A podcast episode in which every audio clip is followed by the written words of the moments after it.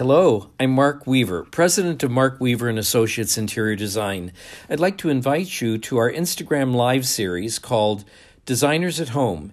It's every other Friday at 10 a.m. Pacific Time. It's a casual, informative, and exclusive discussion with renowned architects, interior designers, and artists from around the world. This half hour podcast program is a recording of the live talk addressing all things design and architecture related, along with personal anecdotes and inspiration. Guests have included Emmy nominated set decorator Peter Gursky, one of America's leading sculptors Sabin Howard, renowned architect and artist Leo Marmol, and art advisor extraordinaire Barbara Guggenheim. We look forward to you joining us. Thank you. Good morning, everyone. Welcome to Designers at Home. I'm Mark Weaver. It's nice to have you joining us this morning. Um, I hope everyone is uh, having a good 2021.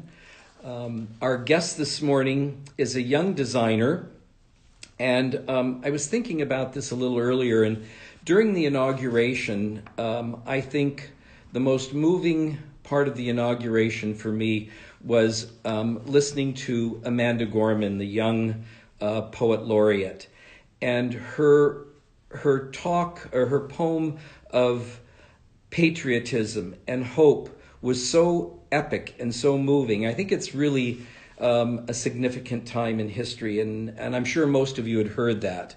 So if you haven't, I hope you listened. Um, here's Ryan, who is going to join us. So um, the reason I mention that is Ryan is a very young designer, and I think it's always great. Hi, Ryan. How are you? Hey, how are you? Wonderful. It's nice to have you. So I was just saying it's great to have um, a young designer, and because it always brings in a different perspective. You and I are from different generations, and our approach to, to design and our sense of aesthetics is very different. But it's always wonderful to see what um, young people have, what their ideas are, and what their approach is. And it's always great because it, it shakes up things and it revitalizes things. So I think it's wonderful to have you on this morning. Thanks. Thank you for having me. So I wanted to just um, give people just a little brief bio, if you can sit there for a second patiently. Um, Ryan got his Bachelor of Science degree at the um, um, interior and in, in, interior architecture at the Art Institute of um, Design. And he started his own design firm at the young age of 21. And he's since become one of the um, uh, top young designers in Los Angeles. Um, he stands out for his fluency in vintage, decadent Hollywood styles. He opened his flagship sto- uh, showroom on Robertson Boulevard in Los Angeles about four years ago. And he'll talk a little bit about it and show us some things from his collection. And um, his work has been featured in Architectural Digest, Elle Decor, Vogue, and several other magazines. Um, he's the youngest designer to be awarded the Interior Designer of the Year by the City of Los Angeles.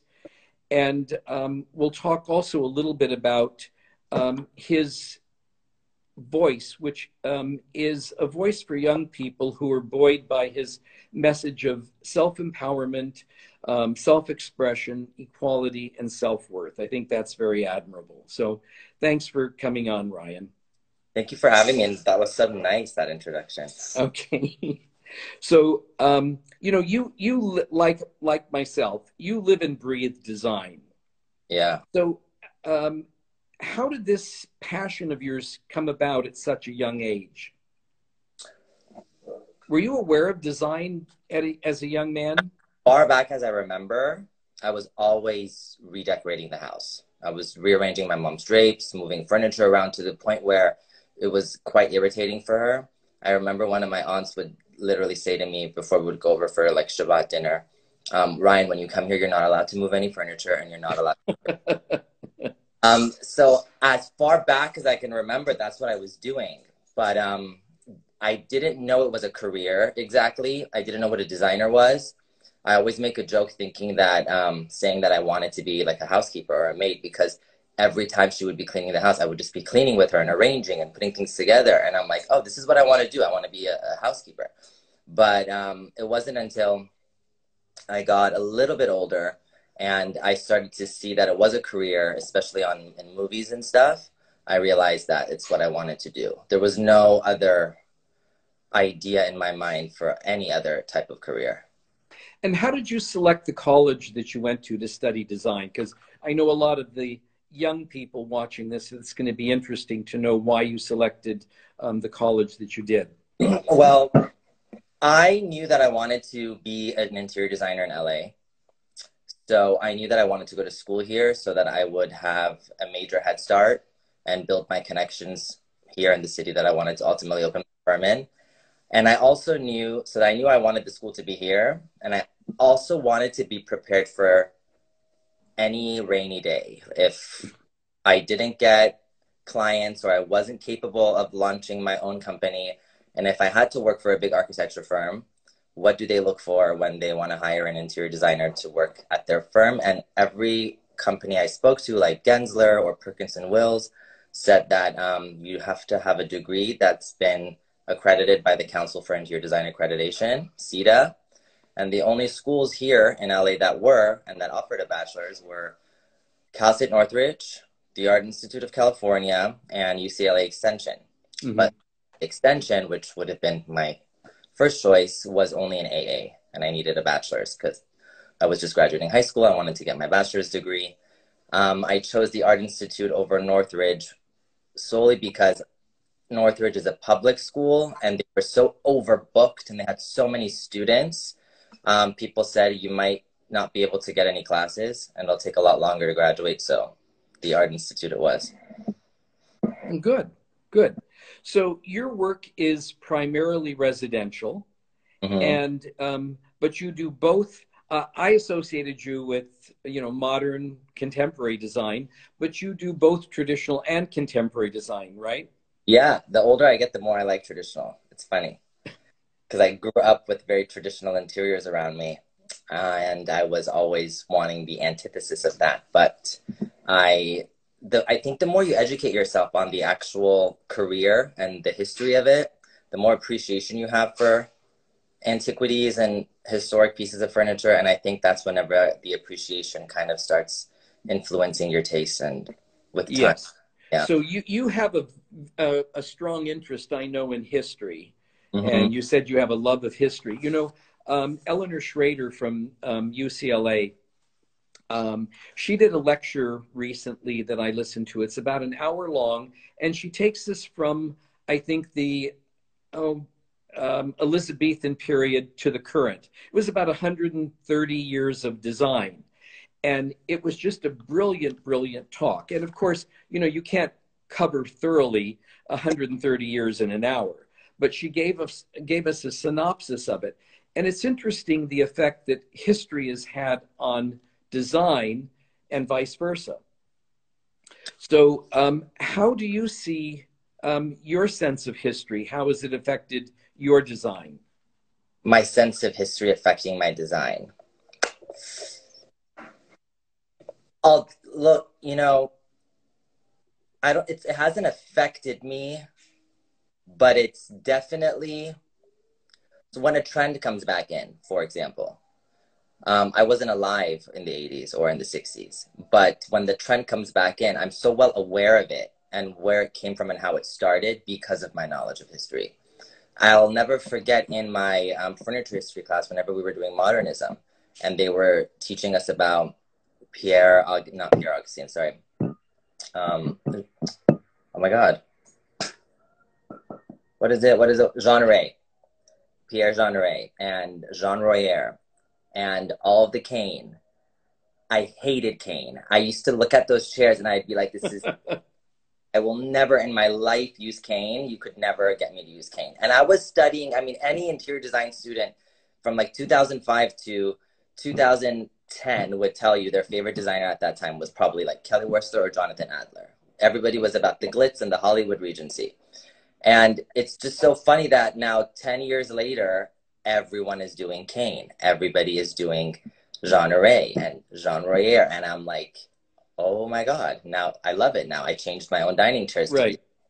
Um, but I know where it came from and where it started from. And I think that's the only difference, um, which is actually a big advantage. It's very advantageous knowing your history.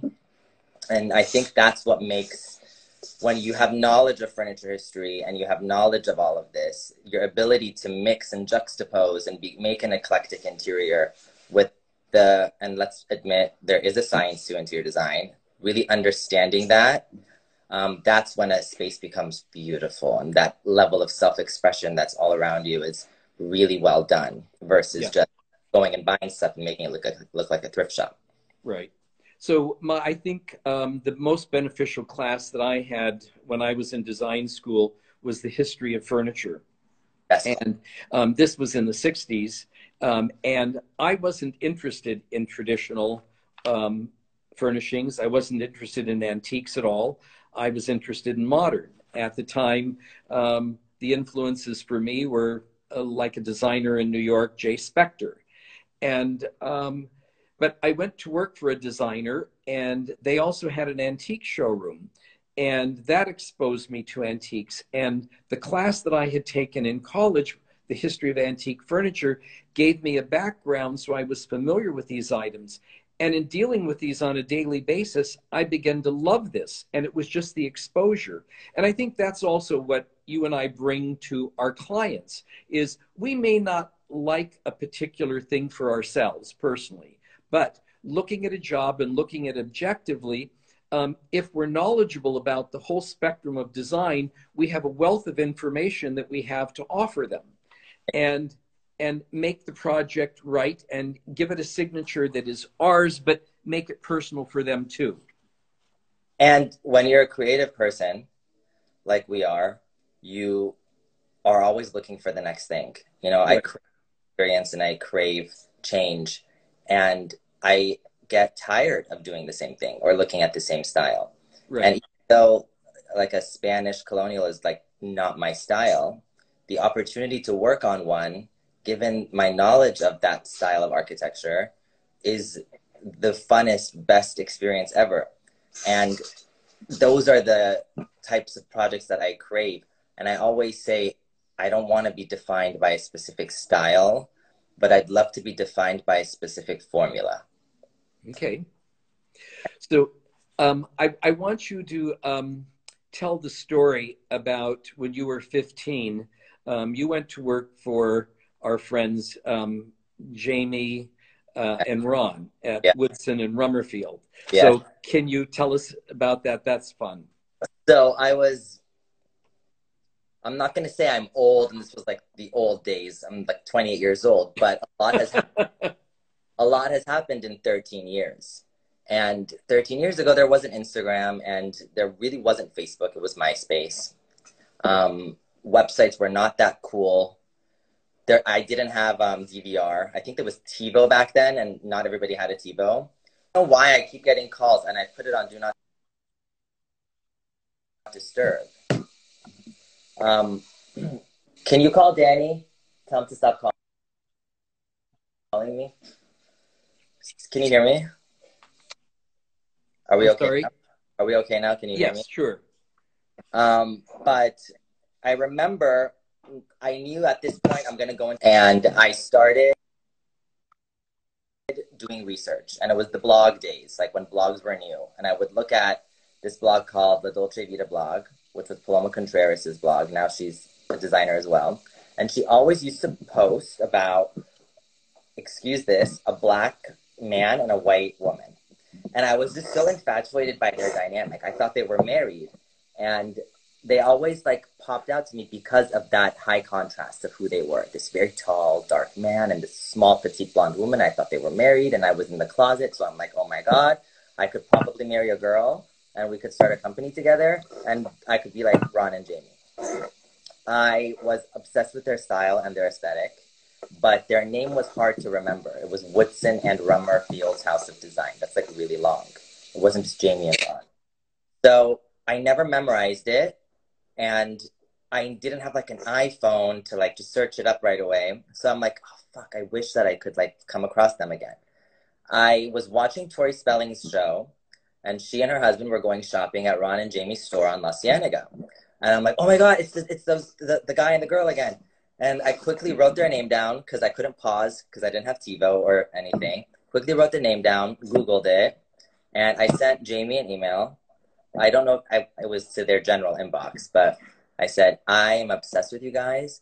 I have to work for you.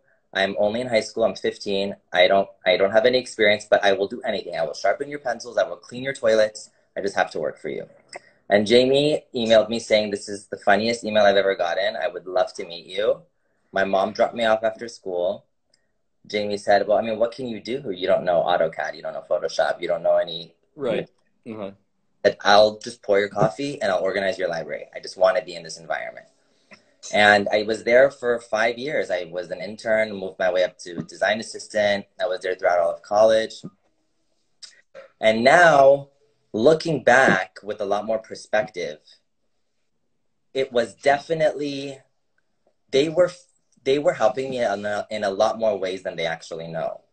I had, you know, the I don't want to say normal, but the normal 15 year old guy is, you know, banging chicks and going to parties and is having a big, big social life. And I was in the closet and I was very much um, missing something in my life. And there was a void I needed to fill. Some people fill that void with food or with alcohol or with drugs or with rebellious behavior. And I filled it with work. I would leave school feeling one way and unseen and un, under, not understood, unheard.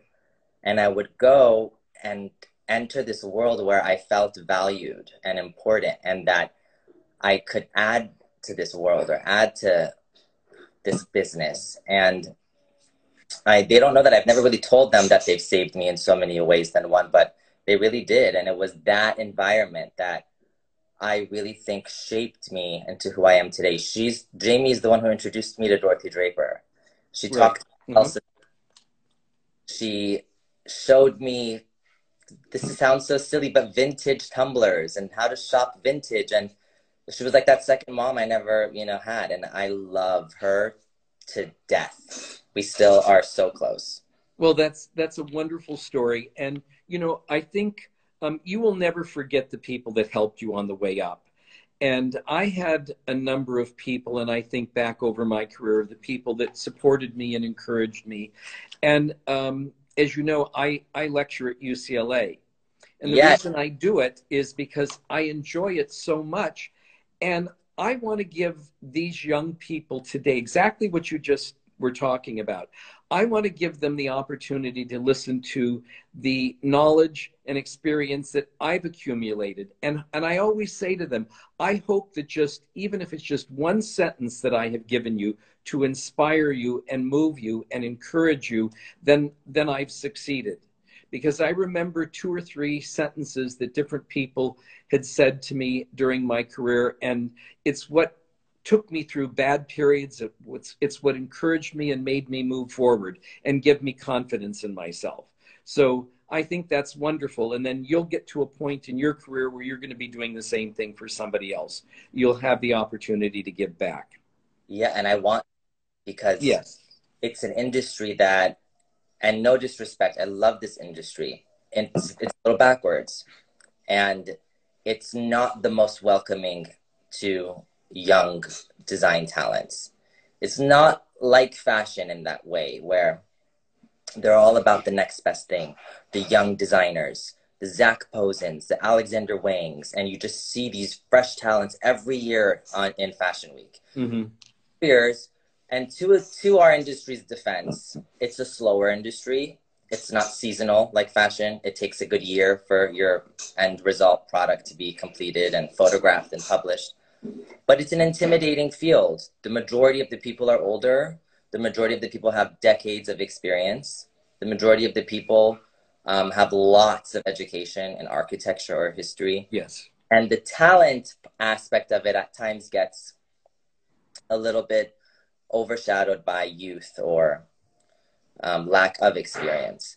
And we need yeah it's very it's very hard to get a, a job without some experience and yeah. that's the frustrating thing people are looking for somebody that has some experience but you know you're an example of what somebody with a passion enthusiasm and dedication can do So um, if somebody is really devoted, whatever whatever field they want to go into, if they're that strong about it, they're going to succeed.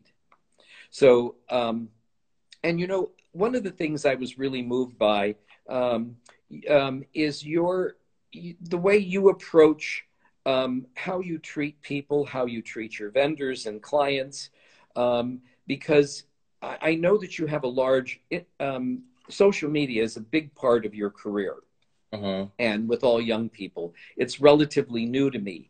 And um, your um, voice um, has empowered people and attracted a lot of young people to come to you because of your um, your positive approach.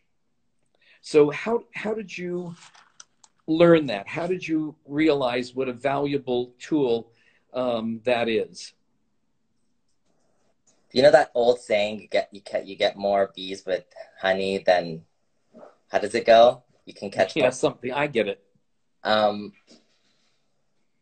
that it, that that it was really that you know it's an industry where i knew from the beginning especially through working with ron and jamie that um shit happens and we make mistakes and the bigger you get and the more projects you have and the more people you have to hire to help you they're going to make mistakes and the people who can help you like fix and get through those mistakes are your trade reps, are your vendors. And if they like you, they're gonna help you. If they don't, they're gonna say, eh, "Sorry, good luck." So, so, and as a result of that, you um, have now started a a line of your own. Exactly. Um, tile, wallpaper, and so forth. And these are the vendors that you have used and are now supportive of you. So, yes. can we talk a little bit about? I know you have a couple things to show us too, right? Yes, yes, yes. Okay. In February, so one more month, my latest plate collection is going to come out. It already sold out. So this is the plate collection. So the new batch is coming in February. These are embossed. So it's raised on above the actual plate. And these are ceramic. Mm-hmm. I created this because I love paint splatter. One of my favorite artists is Jackson Pollock. Love paint splatter. And I always wanted to have a collection of plates or dinnerware where the concept was white and you just got splashes of black paint. So that's where this came from. That was my inspiration. And the new one is going to be black with white paint. So that's the inverse palette of this one. This collection actually happened because the owners of the company who manufactured these were really good friends of mine. And after a few years, it was like, hey, like, why, why, why don't you do your own plates? Like, what's going on? Have your own, like, plate line. Right. And, oh, yeah. Wonderful. Okay. So um, tell us a little bit about the wallpaper now how the wallpaper happened. I was always working with this company in New York called Bijou. They manufacture yes. mm-hmm. if I ever did anything custom, and they also had the classic um, corks and grass cloths and so on. So they also said one day, why don't you do your own Ryan Saghian collection? So we did. This one is called the Windsor, which is cork with a strié stripe going all the way across. And then behind, you can see leafing. It's either gold or silver leaf. And it just shimmers on the wall. It looks so cool whenever it's installed. Um, and Beautiful. I always make my names of my pieces in my collection names that in a way have like a meaning to me. The wallpaper is all the streets of my favorite neighborhood in Hancock Park. Okay. Hancock Park. Uh-huh. Where, and then the furniture collection that I have, those are named. Uh, each name is an old Hollywood icon. Okay, well, that's wonderful. And um, you have a bedding line that you want to do. You you mentioned. I'm thinking of it, but the sample kind of looks like a Dalmatian. like I wanted. So wh- why is it that you want? What What is it about bedding that you want to do? What is it you want to create? Oh, so my dream would be there is this fabric from Pierre Frey that Mhm. I saw the Frachère, and it's very free-handed drawings of faces. It's like um, not like a toile, more like headshot, headshot, headshot, headshot. Right. A girl to a guy to a different type of girl, and it's very cool and very very funky. And I always wanted to make bedding out of that, but it's like five hundred dollars a yard, and I'm not about to go spend like eight thousand dollars for bedding. So that is on my list. I have to just sit and illustrate it a little bit. I just haven't had any time to do so. Um, I will tell you one secret. So I'm not allowed to fully talk about it, but I am designing a wallpaper and fabric for a very cool company. They're at the PDC. I just got my first um, draft. Do you want to see it? But I can't like um, post it anywhere. It's gonna Right. be my Well, version. Well, this is gonna this is gonna go on the internet worldwide. So Fine. if- It's, fine. it's gonna be an LA toile. okay, So concept of a toile, but it's gonna have all of like the iconic, I I would say buildings and then like people of LA all over it. okay, I love putting these things in rooms because if you're standing there taking a piss and you're like there for a few minutes, you can just stare at the wall and just see all these cool little like designs on the wall. Can you get my that roll? The one. Hold on.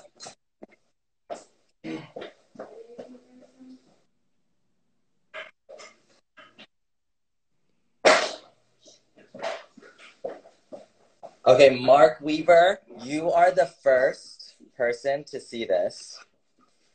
This, this is a premiere today. So. Oh, it's backwards. Sorry. That's very cool, Ryan. So, for example, Malibu, Grauman's Chinese Theater, Santa Monica Pier. Oh, that's Oh. great. That's brilliant. Isn't that fun? Yeah, it's terrific. I like that. Very Yeah. fun. Well, wait, you have to see Kobe. You see Kobe? yeah. You see Kobe? Yeah, I can. So yeah, that's gonna be our new one. I cannot wait for that one. Okay. So I understand you're working on a very exciting project in Cabo. Yes. Are you able to talk about that at all, or is it? So the um, I always forget his name of the developer. Um, the developer is not my client. They're the developer. Shoot, I forgot his name. He has basically what they're doing in Cabo is they're making a little San Tropez. That's their goal. Mhm. who it's going to have the Four Seasons residences, the Four Seasons Resort, the Aman Resort, the Aman Residences, the first ever Soho House Residences, and they are also doing um, a few like high end shopping centers like Chanel and things like that. Right. And they have 50 lots for people to buy and build their own custom homes. So one of my clients is building a home over there with me, and I'm so excited. It's incredible. It's humongous. The ocean is insane. The resort is beautiful, and that just broke ground last month. So we are in the digging phase. How exciting. It's so exciting. Well, good. Congratulations. That's that's Thank- wonderful. Thank you. So, Ryan, you know, one of the things, whenever we talk to an architect or a designer, one of the things that everybody always wants to know is what does your house look like? So, do you design for yourself the same way that you design for your clients? So, yes, the same formula, but it doesn't look the same. My house actually doesn't look like a lot of my work. It's very eclectic. Um, I have um, one of my favorite pieces is my um, art piece. I have an art collection that I'm slowly building up, and it's a Warhol that um, is of Farah Pahlavi, the Empress of Iran, before she was exiled. I don't know if you remember. Any piece, any, it's all when you walk in, even if it's not your style, you, it's everyone who's ever walked in really likes it because of the amount of self-expression. There's a lot of it everywhere, from the coasters to the art pieces to the linens and the pillows. It's very, very, very me. I have pictures. It was in California Home and Design last month. Great. Oh well, that's. And do you collect art yourself? Tell me about what type of art. Um... Every year on my birthday, I buy myself a piece of art. I'm sorry. Every year on my birthday, I buy myself a piece of art. So tell us what types of things you've purchased. I have a very big mix. I've got the my first major art purchase was a um, piece by Russell Young of Brigitte uh-huh. Dust. I'm not particularly a big fan of Bridget Bardot. It was just the way it made me feel when I saw it. It just had that wow factor, and I loved it. Then I have a Warhol of Farah Pahlavi, another piece of by of Farah Pahlavi by an artist in San Francisco. I have this beautiful piece by an Iranian. I love Iranian American artists, especially the contemporary ones. There's an artist named Mobina Nuri, and she photographs her subjects, usually females. She works a lot with the female anatomy and form. And then she writes on top of it with her, her own hand calligraphy Rumi poetry. And I don't know if you're familiar with Rumi, but he was a philosopher and a poet from the Zoroastrian eras of Iran and or Great Persia back then. And that piece is insane because that Farsi writing just so fluidly going all across the body of the person. I wish we were in my house I could show you. Well, maybe we can have another session sometime and you can give us a little tour through yeah. your house. Uh, my house, the house, the, the cleaners here. Sylvia, between the lines. so I think we both share a love of travel also. Oh, um, tell me a little bit about where you where you like to travel when you have. I mean, we're in an, uh, a time now where we don't have the luxury of of traveling currently, but when you do, where do you enjoy traveling? Everywhere and I, wherever I can. My favorite places this far have been. I loved Istanbul. I love Israel. Mm-hmm. Love London and Paris. I could go there every year. I love the south of France. It makes me feel like I'm in a movie, like on like it's like surreal. It, it, literally feels like there's sparkles in the air when the sun is hitting the water. It's insane. I love. I mean, I grew up in LA, so South America, obsessed with. I'm always down for Cabo or Puerto Vallarta. Not the biggest. I haven't done Asia yet. I'm dying to go to. No, I did. I went to Korea. It was cool, but it wasn't my favorite. I want to go to Japan. Yeah, it's a wonderful country. You know, I had um, when I was younger, I didn't have really an interest in in traveling to Asia, and my first trip there, um, I sort of explored uh, a wide range of places from Malaysia, Indonesia, Japan, Korea, and Thailand, and so forth. And it was such an eye opener. It was very educational. I think that's what I love about travel is education. And it's so great for a designer because you get to see all these different cultures, foods, fashion, um, architecture, just everything. You know, it's it's it's an explosion of excitement for designers. I always take pictures of the doors wherever I go for some uh-huh. doors and balcony rails. And then I bring them back and use them as inspo, especially in Paris. Like I have an album all, you know, they have the nicest doors and the door knockers. Okay. So Ryan, tell us what what is coming where's up your, in the future for you? So of all the places you've been, where's your favorite place that you've traveled to? I'm sorry? Of all the places you've been, where's your favorite place that you've traveled to? Well, you know, I'm um, I have Italian blood, so I'd have to say my favorite country, and I've talked a lot about it, is Italy. That's uh, my... But but like you, um, I um, I love Israel. Being in Jerusalem is just incredible. I've been several times. Really? And, yeah, and Egypt was you know was an epic trip for me. And there is there really is probably nowhere I've been that I wouldn't like to go back. I love traveling. I love exploring. I it's in my blood. So no, I've been that I would never want to go back. Pardon? There's places I've gone to that I wouldn't want to go back to. Well, there's one or two, but you know, um, it's great to see them because now you know that's not someplace you want to go again. Yeah.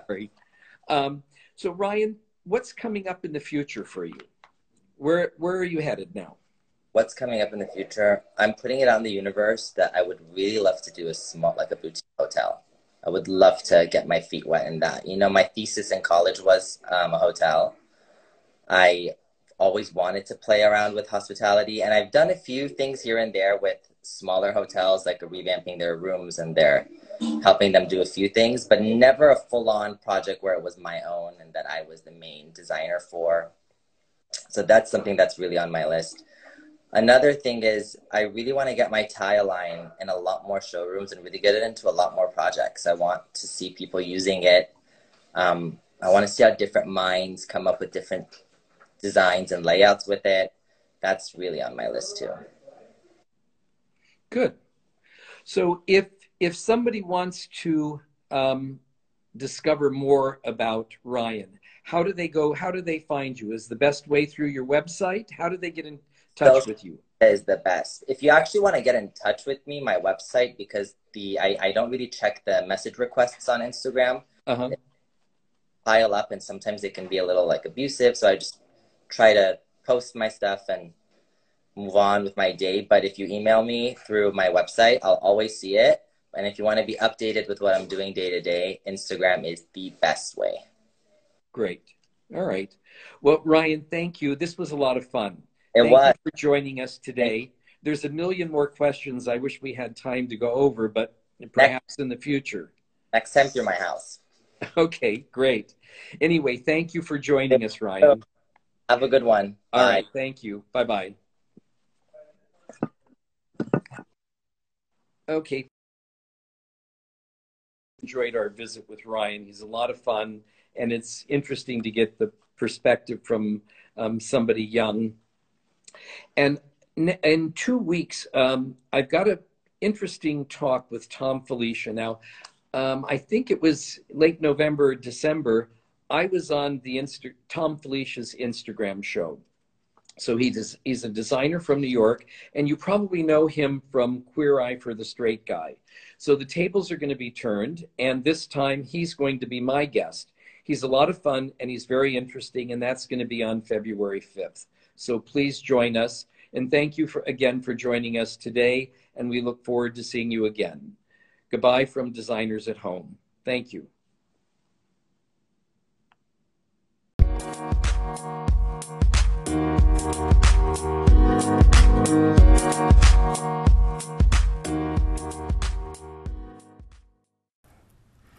Thank you for listening to Designers at Home. Follow us on Instagram at Mark Weaver and Associates to listen to live or subscribe to this podcast. If you found this podcast valuable and insightful, share it with your friends, comment, and subscribe. We are also on YouTube at Mark Weaver and Associates. Thank you.